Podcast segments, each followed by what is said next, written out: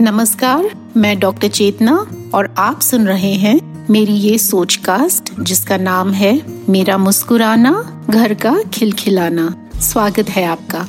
क्योंकि आप ज़रूर इस बात से सहमत होंगे कि जब घर की महिलाएँ मुस्कुराती हैं, सेहतमंद रहती हैं और खुश रहती हैं, तभी जाकर पूरा घर खिलखिला उठता है। और ये बात तभी हो सकती है जब घर की महिलाएँ अपने परिवार और बच्चों के साथ साथ अपनी और अपने सेहत की देखरेख सही ढंग से करें। तो आइए सेहत को लेकर कुछ छोटी मोटी जानकारी बटोर लें। स्पोर्ट्स इंजरीज के बारे में बातचीत जारी रखते हुए ये है दूसरी कड़ी जिसमें मैं मैनेजमेंट और ट्रीटमेंट और रिहैबिलिटेशन के बारे में मैं कुछ बातें शेयर करूँगी। आजकल स्पोर्ट्स मेडिसिन के स्पेशलिस्ट डॉक्टर्स बहुत हैं और ये जो फ़ील्ड है स्पोर्ट्स मेडिसिन की बहुत डेवलप हो गई है, बहुत एडवांसमेंट आया है उस मेडिकल साइंसेस में और फिजियोथेरेपी भी बहुत एडवांस कर चुकी है पिछले 10 या 15 सालों में। और इनमें भी इस फ़ील्ड में भी बहुत सारे एक्सपर्ट्स हैं जो बहुत ही बढ़िया काम कर रहे हैं और बहुत ही नॉलेजेबल हैं। तो स्पोर्ट्स इंजरीज अगर किसी कारणवश कोई भी स्पोर्ट्स इंजरी होती है तो स्पोर्ट्स मेडिसिन के स्पेशलिस्ट और फिजियोथेरेपिस्ट की टीम से ज़रूर मिलिएगा, उनसे सलाह लीजिएगा। लेकिन क्या होता है कि जब तक आप इन डॉक्टरों के क्लिनिक तक पहुँचते हैं, तब तक की जो टाइम है इंजरी तुरंत होने के बाद, वो टाइम बहुत ही प्रेशस बहुत ही क्रूशल होती है। और वो इनिशियल मैनेजमेंट जो है, उसके बारे में मैं कुछ बातें शेयर करूँगी। स्पोर्ट्स इंजरी में चार बातें बहुत ही इंपॉर्टेंट हैं।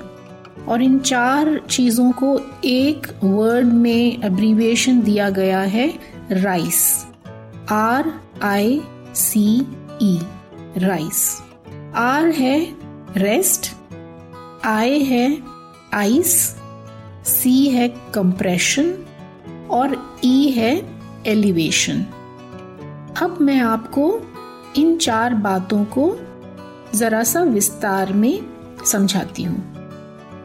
स्पोर्ट्स इंजरीज का मतलब मैं ये मानकर चल रही हूँ कि कोई स्प्रेन हो स्ट्रेन हो या इंटरनल इंजरी हो। तो ऐसी स्थिति में राइस बहुत काम आती है। तो सबसे पहले आर फॉर रेस्ट की बात करते हैं। जैसे ही कोई स्प्रेन हो या आपको लगे कि इंटरनली कुछ प्रॉब्लम हुई हो मसल में या जॉइंट में? तो तुरंत आप वो एक्टिविटी स्टॉप कीजिए और कोई प्रेशर ना डालिए उस इंजर्ड पार्ट पे। दूसरा है I for ice ice pack एक बनाइए और उसे उस इंजर्ड पार्ट पर रखिए 20 मिनट तक। हर चार या छः घंटे पर आइस पैक अप्लाई कीजिए। एक या दो दिन। इससे क्या होता है कि पेन और जो स्वेलिंग होती है वो काफ़ी हद तक कम हो जाती है। आइस को हमेशा एक टावल में रैप करके अप्लाई कीजिएगा, क्योंकि ऐसा ना करने से फ्रॉस्ट बाइट्स होने के चांसेस होते हैं। तो ये हुआ I for ice ice pack का एप्लीकेशन तीसरा है सी सी फॉर कंप्रेशन जो भी स्ट्रेन हो स्प्रेन हो या इंटरनल इंजरी हो, उसकी स्वेलिंग काफ़ी हद तक कम हो सकती है कंप्रेशन की वजह से। कंप्रेशन दिया जाता है किसी क्रेप बैंडेज से या तो स्पोर्ट्स टेपिंग की मदद से। अगर एंकल इंजरी हुई हो तो जो आप जूते पहने हुए हैं, उस जूते को तुरंत ना निकालें क्योंकि वो एक ऑटोमेटिक कंप्रेशन का रोल प्ले करती है जब तक कि आपको किसी आइस पैक की सुविधा मिल जाए।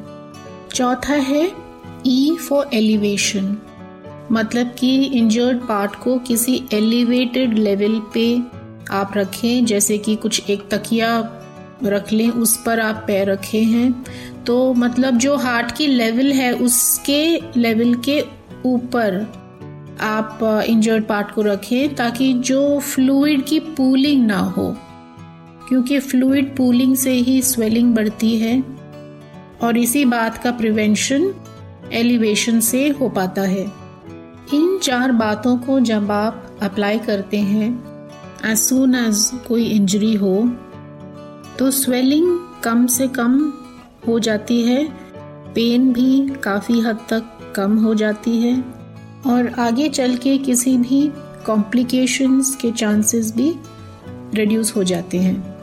और इतने समय में स्पेशलिस्ट डॉक्टर की एडवाइस और मैनेजमेंट की प्रोसेस भी शुरू हो सकती है। मैनेजमेंट की जो प्रोग्रेस है, वो इंजरी की सीवियरिटी पर डिपेंड होती है।